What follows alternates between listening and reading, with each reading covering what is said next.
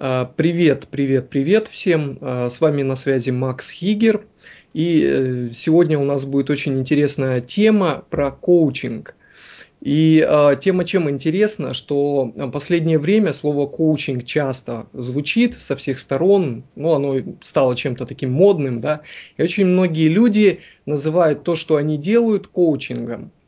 А тут недавно оказалось, то есть я вплоть до того, что сам считал, то, что вот определенные действия, да, которые совершаются с клиентом до результата, можно назвать коучингом. А тут недавно выяснилось, что это не так. И сегодня у меня в гостях э, Олег Матвеев, он вот как раз является большим специалистом э, в том, что можно назвать настоящий коучинг. И, э, ну, я Олега, в принципе, давно знаю, да, и знаю, что он э, не один год, и не два, и не пять, и не десять занимается именно технологиями, связанными с всевозможными терапиями, работой с людьми, э, как э, достигать определенных результатов да, с людьми, не подавляя и не определ... и определяя их каким-то образом. А, Олег, ты на связи? Да, я на связи. Привет. При... Привет, да. А, слушай, давай начнем э, разбирать все по порядку. И вот к тебе первый вопрос. Э, как ты думаешь, почему вообще в последнее время слово коучинг стало столь популярно и почему все тренеры стремятся побыстрее назвать себя коучами? Ну, на мой взгляд, это отчасти это мода. Я вот отчетливо помню, что буквально лет шесть назад, когда меня кто-нибудь спрашивал, чем я занимаюсь, и я говорил, что я занимаюсь коучингом, люди удивлялись, в общем, и сейчас можно встретить людей не в теме, которые говорят странное какое-то слово, что оно обозначает вообще, что это такое. И вот начинаешь объяснять, люди говорят, да, да, да. Мода на него пришла, я думаю, потому что в основном э, стали его использовать поначалу психологи, которые хотели как-то позиционировать себя отдельно от терапии. То есть идея была именно в том, что основной имидж у психолога в обществе такой, что психологи работают с людьми, у которых что-то с головой не в порядке, да? Угу. Вот. А это не совсем так. Есть довольно много людей, которые работают со способностями, которые работают с достижением целей.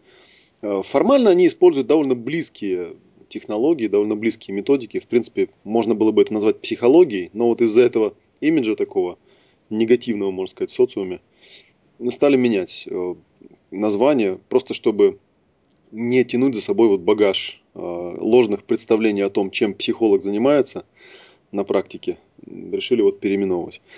Это один момент. Второй момент э, заключается в том, что у коучинга очень много разных этимологий, скажем так, да, разных происхождений. Я в свое время довольно, ну, в принципе, и сейчас работаю переводчиком, работаю, кстати, в основном с коучами. И я тебе могу сказать, что я встречал, по крайней мере, трех человек, трех таких маститых иностранцев – которые утверждали, что они этот термин придумали и что они являются основателями коучинга вообще вот в глобальном масштабе, скажем так. Вот. И у каждого из них, в общем, были достаточные обоснования для того, чтобы подобное утверждение делать.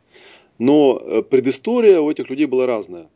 Кто-то был, допустим, действительно коучем, то есть тренером, работал, допустим, со спортсменами и осознал, э, что психологические факторы ничуть не менее важны, чем факторы физические – и начал как бы этому уделять достаточно большое внимание. И в конце концов перешел вообще вот в эту вот область, стал специалистом по психологической подготовке спортсменов. А потом уже оттуда выплыла идея, что бизнес и спорт, в общем, во многих похоже, да, похожи, да. Ну и, соответственно, название коуч, э, тренер, оно переползло и туда. Угу. Ну, у кого-то другие какие-то были там, сейчас я, наверное, сходу уже не вспомню. Сейчас я конкретно говорю про Джона Уитмара, есть такой известный очень коуч. Я угу. с ним работал тоже, когда он в Москву приезжал с семинарами. Вот у него была такая, например, история. Ну, есть и другие варианты, их, я думаю, можно услышать достаточно много, откуда коучинг происходит. Ну и вообще, э, я так понимаю, когда это дело в народ пошло, э, коуч стало использоваться как такой эфемизм, слово замена для слов учитель или для слов а, психолог или для слова тренер и так далее, и так далее. И из-за этого произошла такая достаточно большая путаница, чем именно занимаются коучи, да, в исходном понимании вот этого, а, этого термина. Ну и вот, если честно, опять же, на семинарах, допустим, работаешь, вот я в Международной академии коучинга здесь в Москве работал на сертификационных программах в качестве переводчика, довольно часто видел ситуацию, когда э, студенты в лоб спрашивали у преподавателя, а чем, собственно, коучинг отличается от психологии? Вот вы объясняете, объясняете, объясняете. Ну, то, что вы объясняете, там называется позитивная психология, скажем, или еще как-нибудь. Почему вы это называете коучингом? И э, преподаватель начинал объяснять, объяснял, объяснял, объяснял, вроде как бы ответ какой-то дал, а потом после занятий студенты выходят э, там в коридор, да, и в кулуарах начинают обсуждать, так что же это такой коучинг, он же не ответил, ничего толком не сказал. То есть какие-то такие ну общие фразы, да, ну, в общем, какого-то там четкого отделения коучинга, чего-то другого э, не происходит. Хотя у меня, конечно, есть э, определение коучинга, на мой взгляд, достаточно такое четко дифференцирующее его от всякой прочей деятельности, которую действительно называют коучингом. И, на мой взгляд, даже тем самым как бы злоупотребляют, что ли, этим понятием. То есть то же самое, как с психологией. А постепенно это название нагружают, нагружают, нагружают, нагружают, и в конце концов он вообще теряет какой-либо смысл, просто превращается в некое такое удобное обозначение угу. любой угу. деятельности, связанной с тем, что, ну вот как я говорил, людей учат чему-то там, да, или людям как-то помогают, на самом деле на Западе тоже пытались придумать какой-то термин для, скажем так, людей, помогающих профессии. Да? Вот, там психологов, терапевтов, э, консультантов, э, коучеров, там, ну, много всяких названий есть. Вот, ну, как-то не сложилось. Есть такой термин фасилитатор, но он как-то у нас не, не прижился, прижился, да, не ну, прижился в русскоязычном Он вызывает ассоциации всякие ну, да. Странно звучит, и вообще как-то не очень понятно, что он делает, этот фасилитатор. Ну хорошо, а, давай э, двигаться дальше. Вот э, следующий момент. Эм, я вообще, когда прояснял слово коучинг, э, первый раз сталкивался с этим, там основной акцент я увидел в том, что вот берется человек, да, какой-то, он приходит, называется клиентом, и просто э, коучер это тот, кто продвигает его к результату под наблюдением вот этого вот э, коуча, да. То есть это как бы что-то типа разделенной ответственности, и вот э, коуч, он постоянно корректирует, что-то говорит, что делать, что не делать другому, да, и его клиент, вот этот вот другой, он благодаря этому достигает э, результатов. Но когда я сам начал заниматься вот тем, что я прочитал, да, вот как я это понял, я увидел, что да, здесь существует такой момент, что я э, начинаю немножко как-то сказать, а, подавлять клиента, то есть говорить ему, что правильно, что неправильно, то есть что ему нужно делать, что не нужно. И э, в конце концов я сам неоднократно натыкался на некую конфликтность такого способа. И более того, я даже сам получал э, такие же услуги от людей, которые называют себя коучерами, и всегда чувствовал, что на уровне ума я их как бы понимаю, но то, что они мне говорят, оно не ложится у меня на уровень сердца. То есть вот как бы логически все правильно говорит, но чувствую, что ко мне это вот не попадает как бы на 100%. Э, вот э, скажи, э, что что на самом деле, то есть э, каким образом на самом деле э, то, что называется коучингом, работает.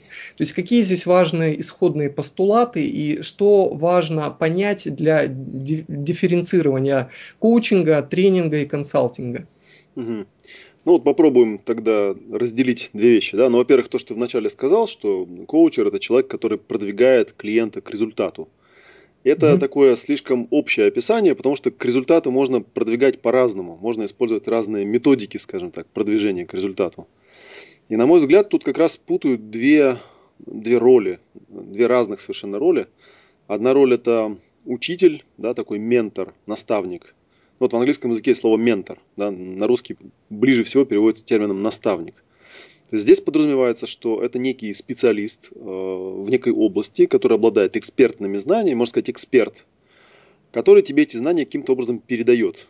Да? Ну и как бы как передает, ну по-разному. Есть такие авторитарные способы преподавания, есть более мягкие способы преподавания. Но все равно основная идея заключается в том, что он знает больше тебя. Mm-hmm. Он знает больше тебя, он эксперт, и он тебя учит, он тебе знания передает. И в этом как бы основ... ну, учитель, скажем так, да, основная его функция. И он тебя тем самым, конечно же, продвигает к результату. Да? То есть ты приходишь, ты говоришь, вот я хочу достичь того-то, того-то, но не знаю как. И эксперт тебе говорит, о, а я знаю как. И начинает с тобой работать. Коуч же, да, э, изначально вот этого кардинальное отличие. Профессия коуча и то, что коуч делает, вовсе не предполагает, что коуч знает что-то больше тебя или знает лучше о какой-то области чем ты, он по определению не обязан являться экспертом в той области, э, с которой ты стараешься разобраться, потому что его функция совсем в другом состоит. Его функция не состоит в передаче знаний. Коучинг – это искусство задавания, ну, это искусство коммуникации, искусство задавания правильных вопросов в правильном месте, в правильное время, с тем, чтобы ты нашел свои собственные ответы внутри себя. Есть такая очень хорошая, вот буквально вчера обсуждали мы с одним моим приятелем, есть очень хорошая такая программистская метафора на эту тему. Да? То есть чем, чем мы занимаемся ну, в коучинге, например, когда работаем с клиентом. Есть такое понятие э, в инжиниринге, в инженерном деле. Э, называется по-английски reverse engineering, да, обратный инжиниринг, обратная разработка. Uh-huh. То есть исследование какого-нибудь устройства или программы или там документации с целью понять, как эта штука работает. Ну, обычно с целью воспроизвести это устройство, воспроизвести эту программу или там какой-нибудь другой объект, ну, воспроизвести те функции, которые он выполняет. То есть цель не скопировать, а именно воспроизвести, понять, как эта штука работает. Ну, я вот с этим термином столкнулся, когда про НЛО читал, там, типа, да, да, да, кстати, американцы ну, что-то там да, хотят. Вот прилетела да. какая-то машина, да, как она работает, непонятно. То есть видно, что она делает, то есть, когда применяется эта обратный, обратная разработка? В том случае, когда создатель оригинального объекта никакой информации о структуре, о способе создания этого объекта не предоставил, и, вот, и нам вот объект есть, а как он работает, непонятно вообще говоря. Угу. Вот. И получается такая, такая штуковина, что как раз это мы... То есть, если мы берем психологию, да, то подход вот менторский, наставнический, учительский, он как бы подразумевает, что якобы у этого человека есть какой-то мануал, да, какое-то руководство. То есть он знает, как ты устроен. Угу. Хотя, вот на мой взгляд, в психологии эта штука вообще, вообще не работает никак. Да? Опять же, вот на метафоре очень хорошо можно пояснить. Да? Вот, например, я там некая компания по производству поддержки мотоциклов. Да? Я чиню мотоциклы только своего производства, потому что я знаю, как они сделаны, я знаю, как они устроены. Как другие мотоциклы устроены, я понятия не имею, я их вообще не ремонтирую и гарантии никакой не даю. Да, это называется прямая разработка и прямая поддержка. Угу. А есть обратная разработка. Да? Я там некий талантливый инженер, у меня там собственной компании нет, я, в общем-то, ничего не делаю. Но я э, чиню чужие мотоциклы прямо в пустыне, там, без интернета, на ходу разбираюсь, в чем они отличаются, в чем уникальное отличие этих новых мотоциклов. Да? Я могу взять какие-нибудь новые совершенно марки там, и так далее, и так далее. И вот э, интересный аспект заключается в том, что в психологии вот этот первый вариант, да, прямая разработка, он отсутствует. Никто не знает, как человек был создан, как он устроен там и так далее, и так далее. То есть на этот, э, на этот вариант может претендовать разве что религия там теоретически, да, что вот типа ты создан Богом, да, вот у нас от Бога тут мануал есть, угу. вот в нем все написано, как ты устроен, ты просто вот, ну, не знал, а сейчас мы тебе объясним. И так далее, и так далее. Алло? Ага. Так, звук пропал, что ли? На чуть-чуть, да. А, у меня вроде, да, показывает, что здесь неполадки угу. в интернет-соединении. Ну, с религией можешь продолжить. А, да, да, да. Ну, вот я говорил, да, что на вариант номер один отдаленно может претендовать только религия, что тебя создал Бог, а ты как бы не знал, что есть мануал, а он у нас есть. Вот есть руководство, где четко написано там и так далее, и так далее. Вот. В психологии такая штука не работает. И вообще получается вот такая вот классная цитата, это из э, одного из э, последователей, такой есть Кен Уилбер – один из столпов трансперсональной психологии, написал «Э, «Чинить с закрытыми глазами, не глядя на вас, э, а на инструкцию, возможно только в том случае, если эта инструкция учитывает все ваши особенности. А это возможно только в том случае, если инструкцию составлял тот, кто знает о тебе все от рождения до смерти. Абсолютно. А это только сам человек может, да? Да, а это может только сам человек. То есть нет никого, кто тебя с самого рождения наблюдал э, и осознавал, как там у тебя все происходит. Ну, а в некоторых теориях, как известно, считается, что, в общем, э, у нас не одна жизнь, а много жизней. Да, и ну, там, в общем, да. получается, что нужно знать всю твою линию времени от, там, от начала некого существования твоего и до сих пор. И тогда ты можешь претендовать на то, что якобы ты вот можешь э, прямой, прямым наставничеством заниматься. То есть ты приходишь, ты говоришь, ну, господи, я таких, как ты, вырастил миллион, да, вы все одинаковые абсолютно. Поэтому ты будешь делать то, что я тебе скажу. В психологии это, очевидно, не срабатывает. Ну, вот как я, как ты, в общем, сам и говорил сейчас, да, что как только начинаешь с человеком работать, выясняется, что те методы, которые у тебя замечательно на ура шли, на нем не срабатывают. И, и он начинает мучиться с этим, он начинает чувствовать, что ты его, ну, иноопределяешь, заставляешь делать то, что ему не хочется или не нужно, у него сопротивление всякие возникает и так далее, и так далее. Вокруг этого можно целую там навернуть, так сказать, технологию. То есть вот этим отличается коуч от ментора. Коуч занимается обратной разработкой, а ментор занимается прямой, по идее. Да? То есть если ты вот веришь в то, что человека можно создать, его там сформировать полностью, невзирая на его какие-то там личностные особенности, тогда, наверное, можно придерживаться такой позиции э, ментора, наставника и коуча. И, наверное, в каких-то, может быть, локальных областях это вполне себе, себя оправдывает, да, когда это, может быть, не касается изменений каких-то личностных особенностей, а просто там освоения профессии какой-нибудь. Ну, вот. Но когда речь идет именно о задействовании каких-то глубинных ресурсов человека, тут именно возникает такое устройство, да, э, такой порядок работы, когда приходит коуч и говорит, я вообще талантливый такой монтер, да, я, в общем, никого не создавал, я просто чиню чужие мотоциклы. Угу. Я вот беру и начинаю, начинаю разбираться. У меня есть определенная методика, естественно, как я это разбираюсь, определенные шаги какие-то, да, они, может быть, не очень там жестко прописаны, но тем не менее у меня есть некая методика, как я вот эм, моделирую, э, определяю устройство это, как я, какие движения я делаю с тем, чтобы помочь тебе самому это осознать, как ты там внутри устроен. И, естественно, основная цель у коуча – это именно найти какие-то твои ресурсные области и помочь тебе увидеть, как эти ресурсы обнаружить и как их подключить э, вот к этой задаче, которую ты перед собой поставил, то есть к достижению результата, который ты перед собой ставишь. Угу. А, окей. А, значит, двигаемся дальше. А, давай рассмотрим препятствия, которые людям, вот большинству людей мешают обычно видеть эти ресурсы и получать результаты самостоятельно. То есть э, часто возникает в моей аудитории вопрос у людей, вообще зачем коуч нужен? Ну вот, Макс, ты же развивался, у тебя не было коуча, да, то есть каким-то образом ты э, сам смог открыть свои ресурсы, почему я должен к тебе прийти и заплатить тебе немаленькие деньги для того, чтобы ты мне помог э, мои ресурсы? Вопрос. Как ты думаешь, что здесь можно сказать человеку? Что здесь можно, то есть какие препятствия возникают, да? Да, то есть э, вот э, почему он не может э, делать какие-то вещи самостоятельно и что дает коучинг в этой ситуации? Ну, на мой взгляд, коучинг дает следующее. Часто я про это рассказываю в разных, в разных вариантах. Да? То есть, опять же, есть некое такое идеалистическое представление. Оно, думаю, по крайней мере, в нашем русскоязычном социуме очень сильно распространено с подачи НЛП, то есть такая идея, что вот э, есть некий человек, он такой чистая доска, да, на, нем, на ней ничего не написано, и вот ему достаточно найти некий идеал, которым надо стать, и там определен, с помощью определенных шагов скопировать этот идеал, то есть, грубо говоря, скопировать некую роль и надеть ее на себя просто, и вести себя так, как себя ведет э, мастер в какой-нибудь области, и вот как, как американцы говорят, да, fake it till you make it, да, притворяйся, пока не начнет получаться. Вот. И вроде бы вот такая есть технология. Собственно, практически все NLP этому и посвящено. Идея о том, что находится некий э, мастер, эксперт своего дела, с помощью определенной методики копируется его поведение, там на телесном уровне, на эмоциональном уровне, еще на каком-то уровне, и потом вот переодевается на некого, некого человека. То есть такой, в общем, подход, можно сказать, робототехнический. Вот. В реальной жизни, на самом деле, такая штука ну, я в свое время там довольно жестко наезжал на НЛПеров, потому что, работая переводчиком, немало повидал НЛПеров-тренеров, например.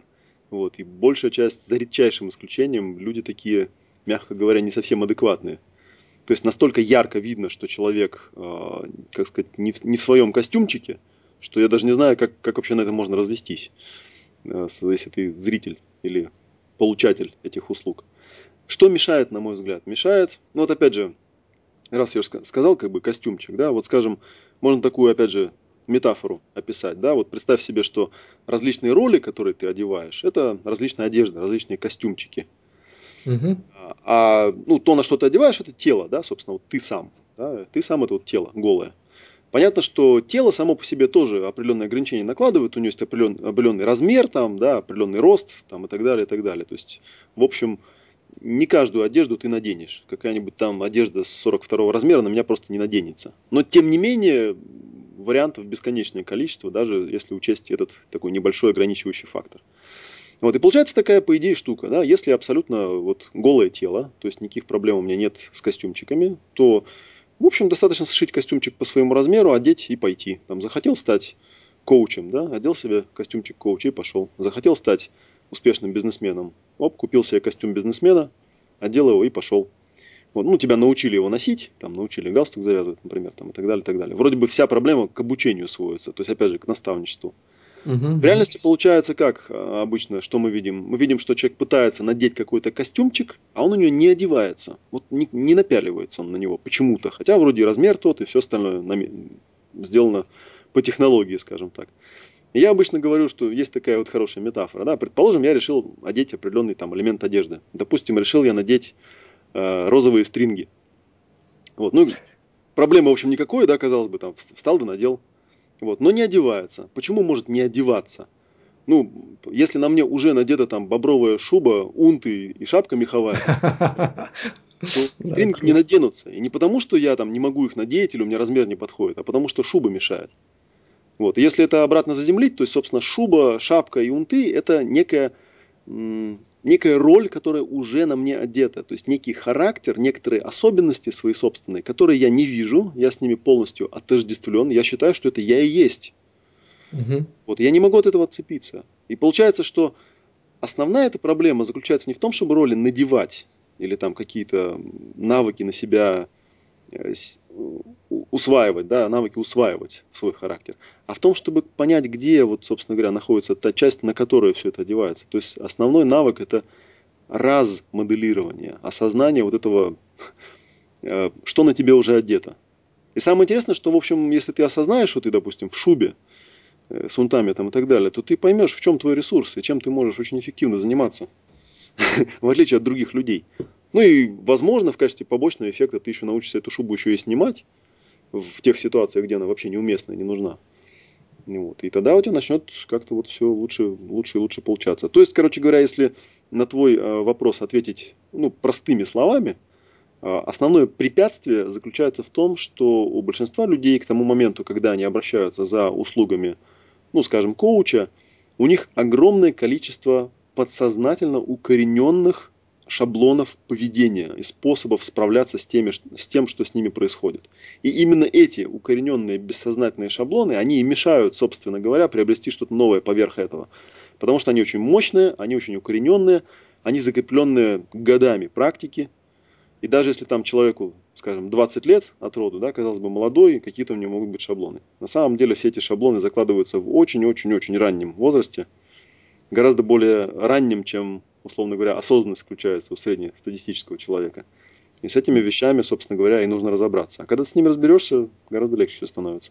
Ну да, можно еще применить здесь такую метафору, которую я часто использую, это как э, компьютер, да, то есть ты приходишь, у тебя есть операционная система какая-то, да, и есть куча софта, который уже установлен, куча вирусов, да, там накопилось каких-то, и э, когда ты приходишь и ты хочешь вдруг получить там что-то новое, ну нужно навести какой-то порядок с тем, что было, то есть расчистить место на винчестере, да, там освободить память там от э, каких-то подвисающих процессов, то есть и и э, это то, что я годами уже, в принципе, транслирую в свою аудиторию, что когда люди приходят в какую-то область, недостаточно просто обучаться чему-то новому, да, необходимо еще разобраться со старым.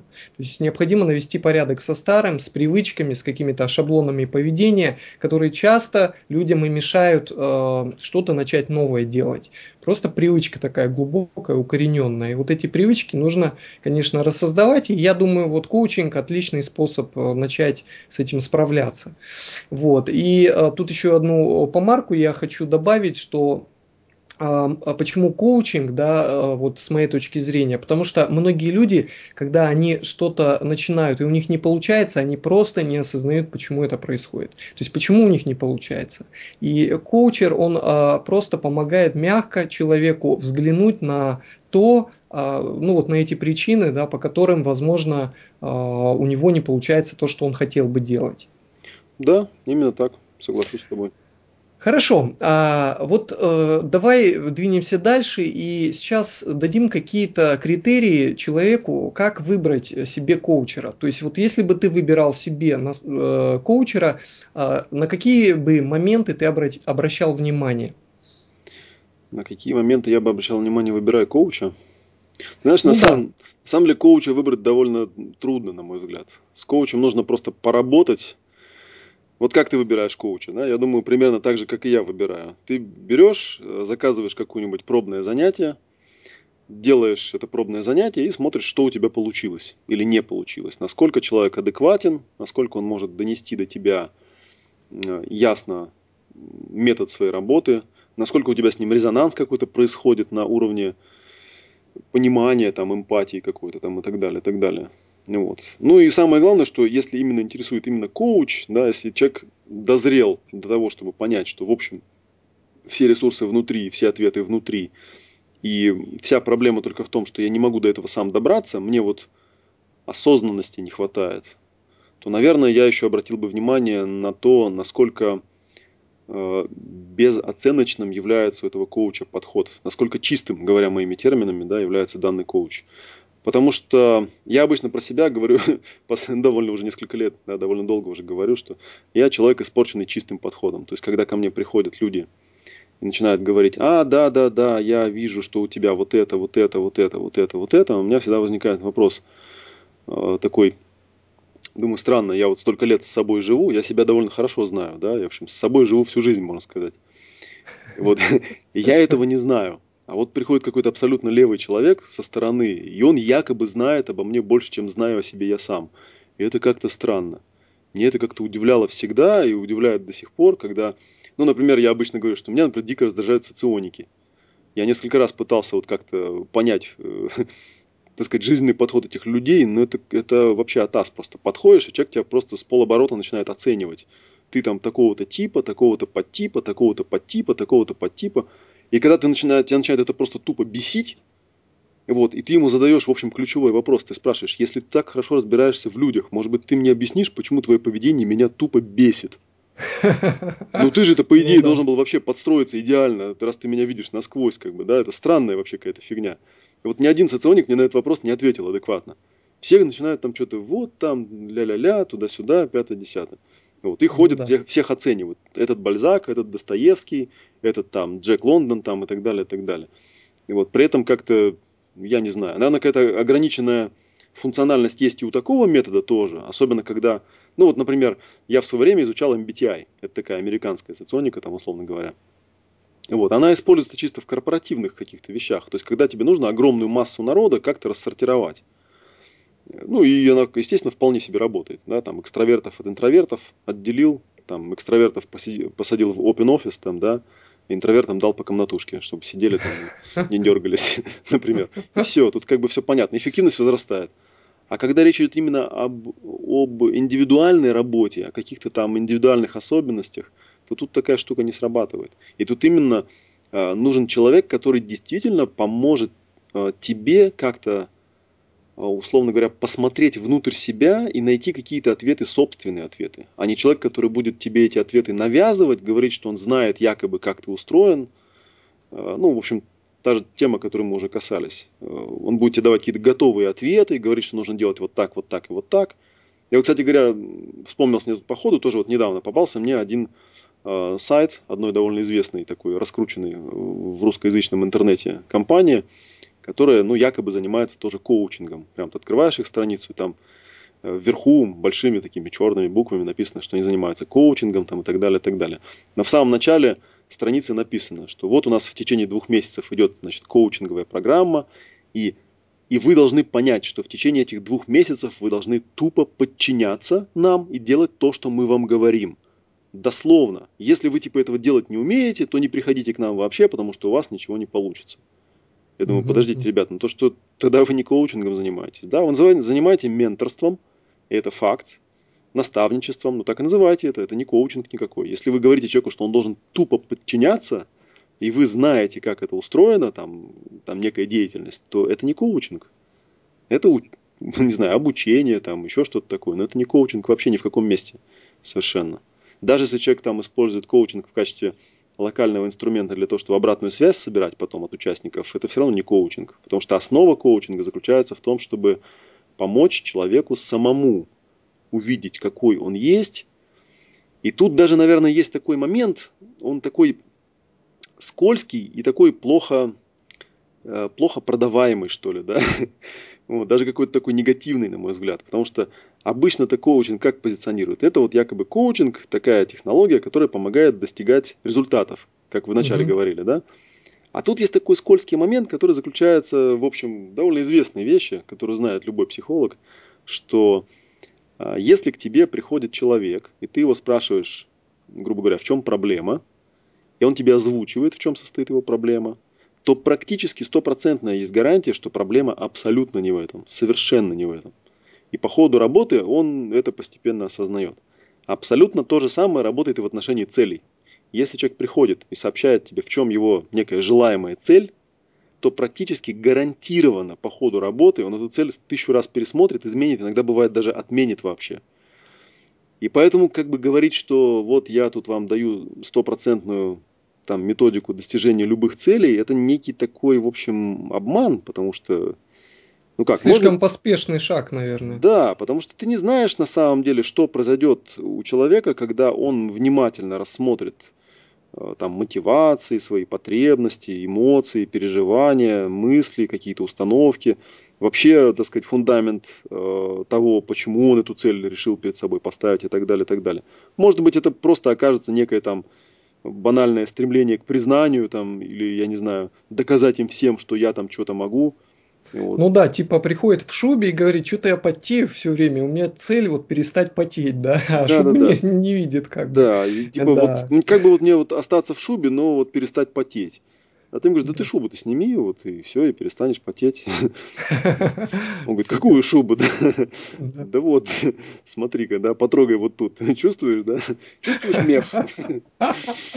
Ну вот, и человек говорит, ух ты, блин, а я тут да, иногда причем бывает, что эта цель пересматривается наоборот там в сторону укрупнения, да, когда человек берет какую-то мелкую штуку, и вот, и потом начинает смотреть, смотреть, видит какую-то более глобальную вещь. Но гораздо чаще я могу тебе сказать, что вот когда приходит именно человек в первый раз обращается, а, довольно часто первые две-три цели оказываются ложными, и они просто аннулируются. И даже приходится заранее клиента предупреждать и объяснять ему, что если ты поставил какую-то цель, и по ходу работы она аннулировалась, то это не провал. Это высвобождение энергии. Представляешь, ты бы всю жизнь мучился, например, решил там стать, я не знаю, там, вот у меня была такая штука, решил я там стать полиглотом, например, да, и вот там планчик себе составил выучить 12 языков там и так далее, и так далее. А потом, ну и думаю, ладно, сейчас эту цель надо же ее, так сказать, проработать, чтобы все было нормально. Вот, проработал, в общем, довольно быстро, понял, что не хочу быть никаким полиглотом, никогда не хотел в глубине души. Просто были какие-то у меня вот странные романтические представления о том, зачем это нужно. Вот, когда я на реальный опыт посмотрел, понял, что если мне нужен какой-то будет язык, его можно выучить, не знаю, там, в течение месяца. Ну, а это вообще мне... очень распространенная беда вот э, в плане миссии, предназначения. То есть большинство людей, извини, что я тебя перебил, но большинство людей вот именно мучаются со страшной силой вот с этим. То есть приходят, просто моделируют, копируют, занимаются не своим делом. Не получается. Да, да. то есть поиск своего дела, поиск своего, вот своего предназначения штука нелинейная. Вот, и коуч с этим напрямую сталкивается, потому что если ты исходишь из идеи о том, что наиболее успешным человек может быть в той области, которая действительно задействует его глубинные ресурсы, а у него на данный момент хорошего контакта с ними нет, то ты ему ничего э, гарантировать не можешь. Да? Это, кстати говоря, тоже такая вот э, недавно вспоминал, есть такой сериал, э, по-моему, на русском языке его нет, на английском я его смотрел, называется In Treatment там, лечение или терапевт, он на немецком языке назывался. Там, в общем, довольно такая простой сюжет про психоаналитика. Каждая серия – это сеанс э, работы с этим психоаналитиком. И вот у него там был один клиент, э, военный летчик. Он к нему приходит и говорит, не, говорит, я не понимаю, что за бизнес у вас такой? Он говорит, в смысле? Он говорит, ну я не знаю, вот я э, машину, там, автомеханику привез, да, говорю, вот, не работает. Он там походил, посмотрел, постучал, куда-то заглянул, говорит, две штуки баксов через четыре дня будет как новая. Вот. А к тебе, говорит, приходишь, ты походил, что-то поспрашивал, там постучал, позаглядывал, и говоришь мне, две штуки баксов, и я тебе ничего не гарантирую. Типа классный бизнес вообще, да? Ну да, да. И это вот как раз такая штука, которая там раньше тобой упоминалась, да, что тут очень важен такой, важна такая разделенная ответственность. В коучинге подразумевается, что работает клиент. Так же, как вот э, в спорте, да, то есть есть тренер, есть спортсмен. Спортсмен работает в основном. Э, тренер вопросы задает, ну или там инструкции какие-то дает, там условно говоря. Здесь то же самое, работает клиент. То есть, если вот какую-то попробовать сравнение придумать, наверное, это вот пилот и штурман, да? Коуч это штурман, а клиент это пилот. Ведет-то, в общем, пилот, на самом деле. Штурман всего лишь навсего э, помогает сориентироваться, задает нужные вопросы, проявляет интерес, создает пространство, помогает в нужный момент, в нужном направлении посмотреть, вот такие какие-то функции выполняют, штурманские больше. Угу. Или лоцманские, что-то типа такого. Ну, окей. А, значит, э, вот такое небольшое резюме здесь можно уже сделать, что вот если э, вы, дорогой слушатель, э, эксперт в какой-то области, вы что-то хорошо знаете, у вас есть опыт какой-то, да, супер, вы можете быть наставником, вы можете быть ментором, да, там, учителем, но для того, чтобы быть коучем, я так понимаю, нужно пройти специальное обучение. То есть нужно научиться общаться таким определенным образом со своими клиентами, да, чтобы не пытаться пытаться им э, что-то вот делать такое, что в их вселенную как бы не совсем хорошо встраивается на, дан, на данном моменте. И плюс э, э, коуч это человек, который помогает другому человеку разобраться в себе. То есть разобраться, где что у него, где шубы, да, где валенки какие одеты, и нужны ли они дальше, да, то есть нужно их носить или их можно снять спокойно, они давно уже как бы отжили, то есть уже давно лето, да, а человек в шубе в валенках ходит. То есть, э, и вот сейчас, Олег, я предлагаю тебе немножко рассказать про чистый подход и про ясную практику жизни. То есть это вот тот метод, который ты разработал, да, э, скажем так, обработав различные методики, да, вычленив то, что работает, убрав там то, что не работает в твоей ситуации. Вот расскажи, что такое ясный коучинг и ясная практика жизни? Угу. Ну, я, наверное, еще пока вот по тому, что ты сказал, как бы добавлю, да, что действительно тут получается четкая разница. Есть консультант, эксперт, угу.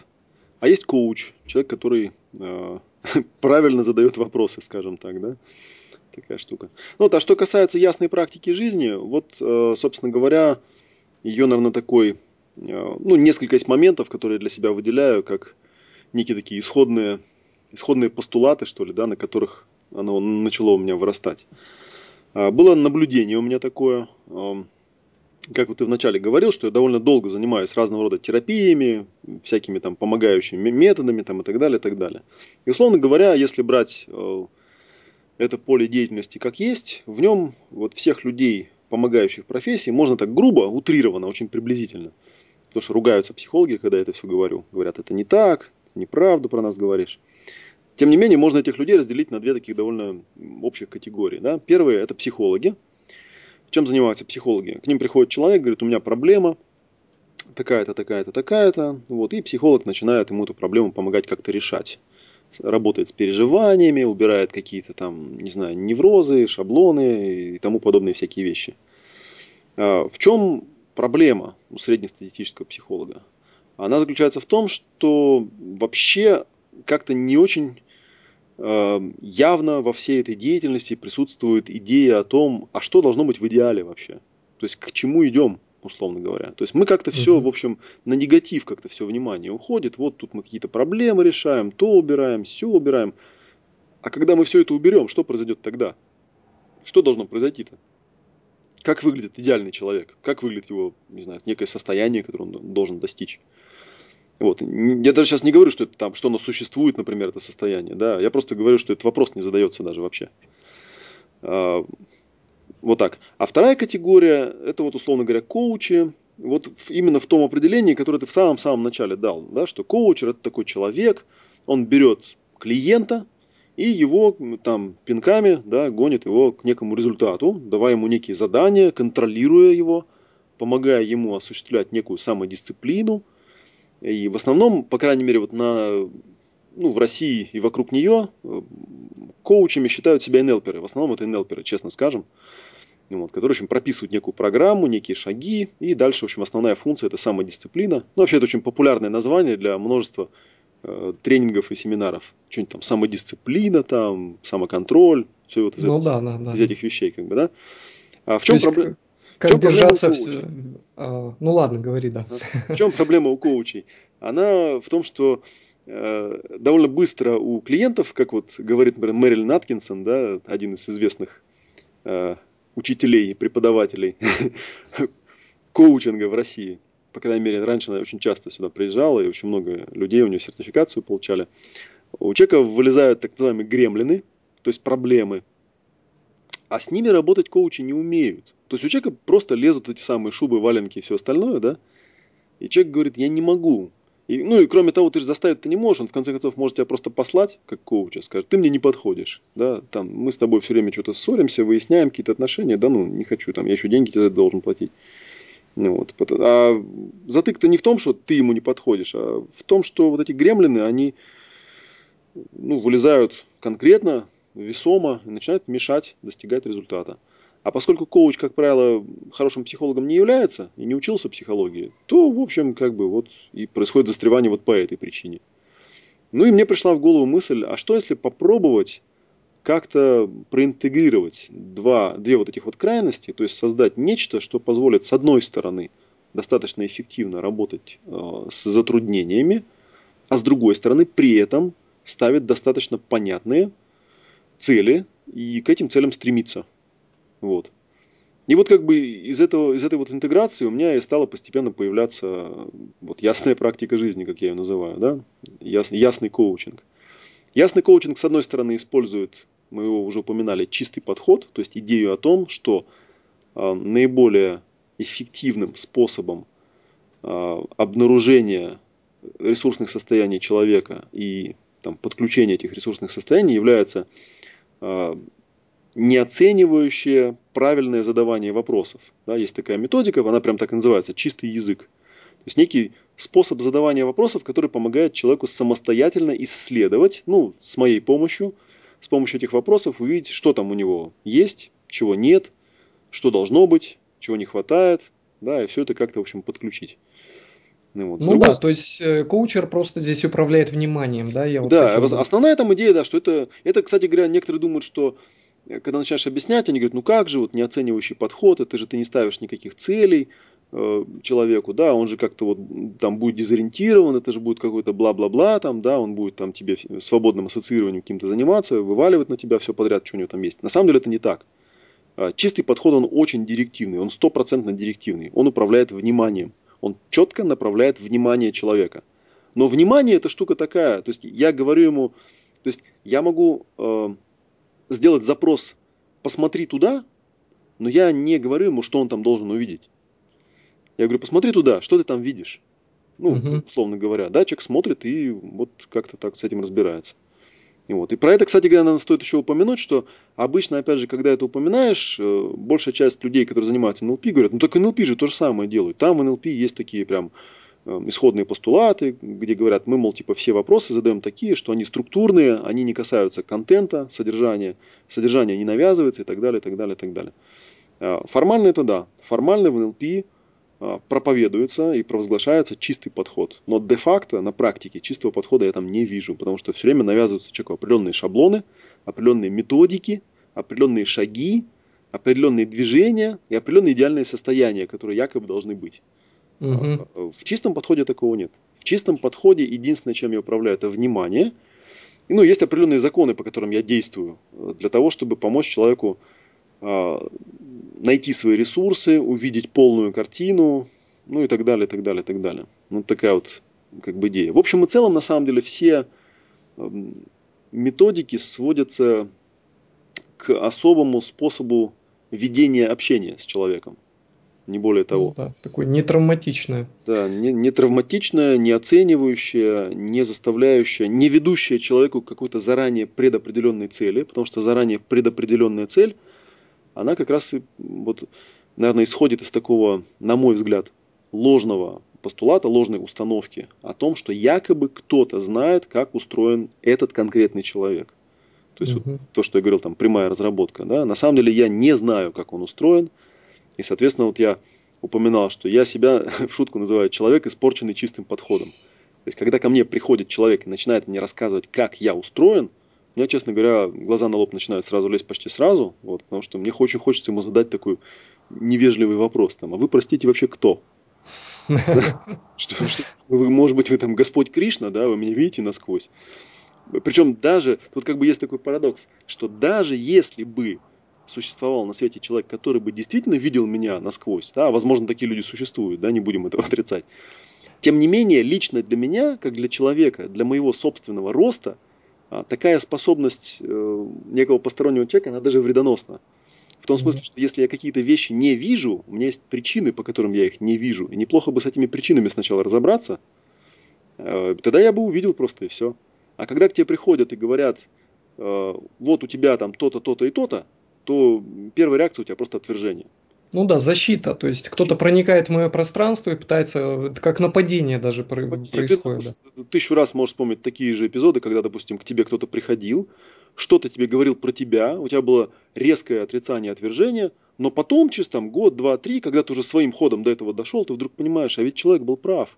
Ну да. Но да. тем не менее это не избавляет от того факта, что изначально, в общем-то, у вас ни отношения не сложились, и он тебе ничем не помог, этот человек. Он просто наехал на тебя, условно говоря, да, и, и ты его просто послал. И Неправильная ни, форма была. Да, ни ему пользы не было, ни тебе не было пользы. Поэтому даже если я бы, условно говоря, знал бы, как устроен этот человек, нет никакого смысла пытаться ему это навязывать. Гораздо более осмысленным был бы подход, при котором э, я задаю вопросы, на которые он может ответить, на которые он может дать ответ – точнее говоря, не то, что дать ответ, а может получить этот ответ, потому что меня его ответы не интересуют, они его интересуют. Он может э, пойти внутрь, условно говоря, найти ответ на этот вопрос, осознать этот ответ и, соответственно, сделать какие-то изменения в своей внутренней реальности с целью ну, лучшей гармонизации своего внутреннего состояния там, и так далее, и так далее. Ну да, а когда это произойдет внутри, оно, как обычно, спроецируется наружу, то есть изменения и наружу пойдут. Мир внешний, то есть макро, микромир и макромир, они, в общем, синхронизируются, что внутри, то есть наружу. Известная такая аксиома, древняя-древняя, еще там кем-то сформулированная, Платоном или я уж не помню кем – Угу. А, ну хорошо, Олег, мы уже вот 50 минут как бы отобщались, то есть это по моим наблюдениям предельная как бы отметка для каста, потому что люди потом уже начинают там засыпать, отваливаться и так далее. А, я предлагаю на этом а, закончить. Большое спасибо тебе за клевое, просто офигенное интервью, где ты разложил все достаточно подробно про коучинг по полочкам, дал основные данные. И, э, дорогие э, друзья, наши слушатели, я вам предлагаю, вот под этим кастом будет ссылочка на сайт Олега Матвеева, вы можете пойти туда и более детально уже именно про практику ясной жизни, про ясный коучинг прочитать. То есть, если будут какие-то вопросы к Олегу, я предлагаю вам задать их в комментариях под этим кастом на моем блоге. Ну или в конце концов написать Олегу вы можете всегда и задать ему ваши какие-то искренние, накипевшие вопросы лично. А, Олег, еще раз спасибо тебе. Да, спасибо тебе за классные вопросы. Угу.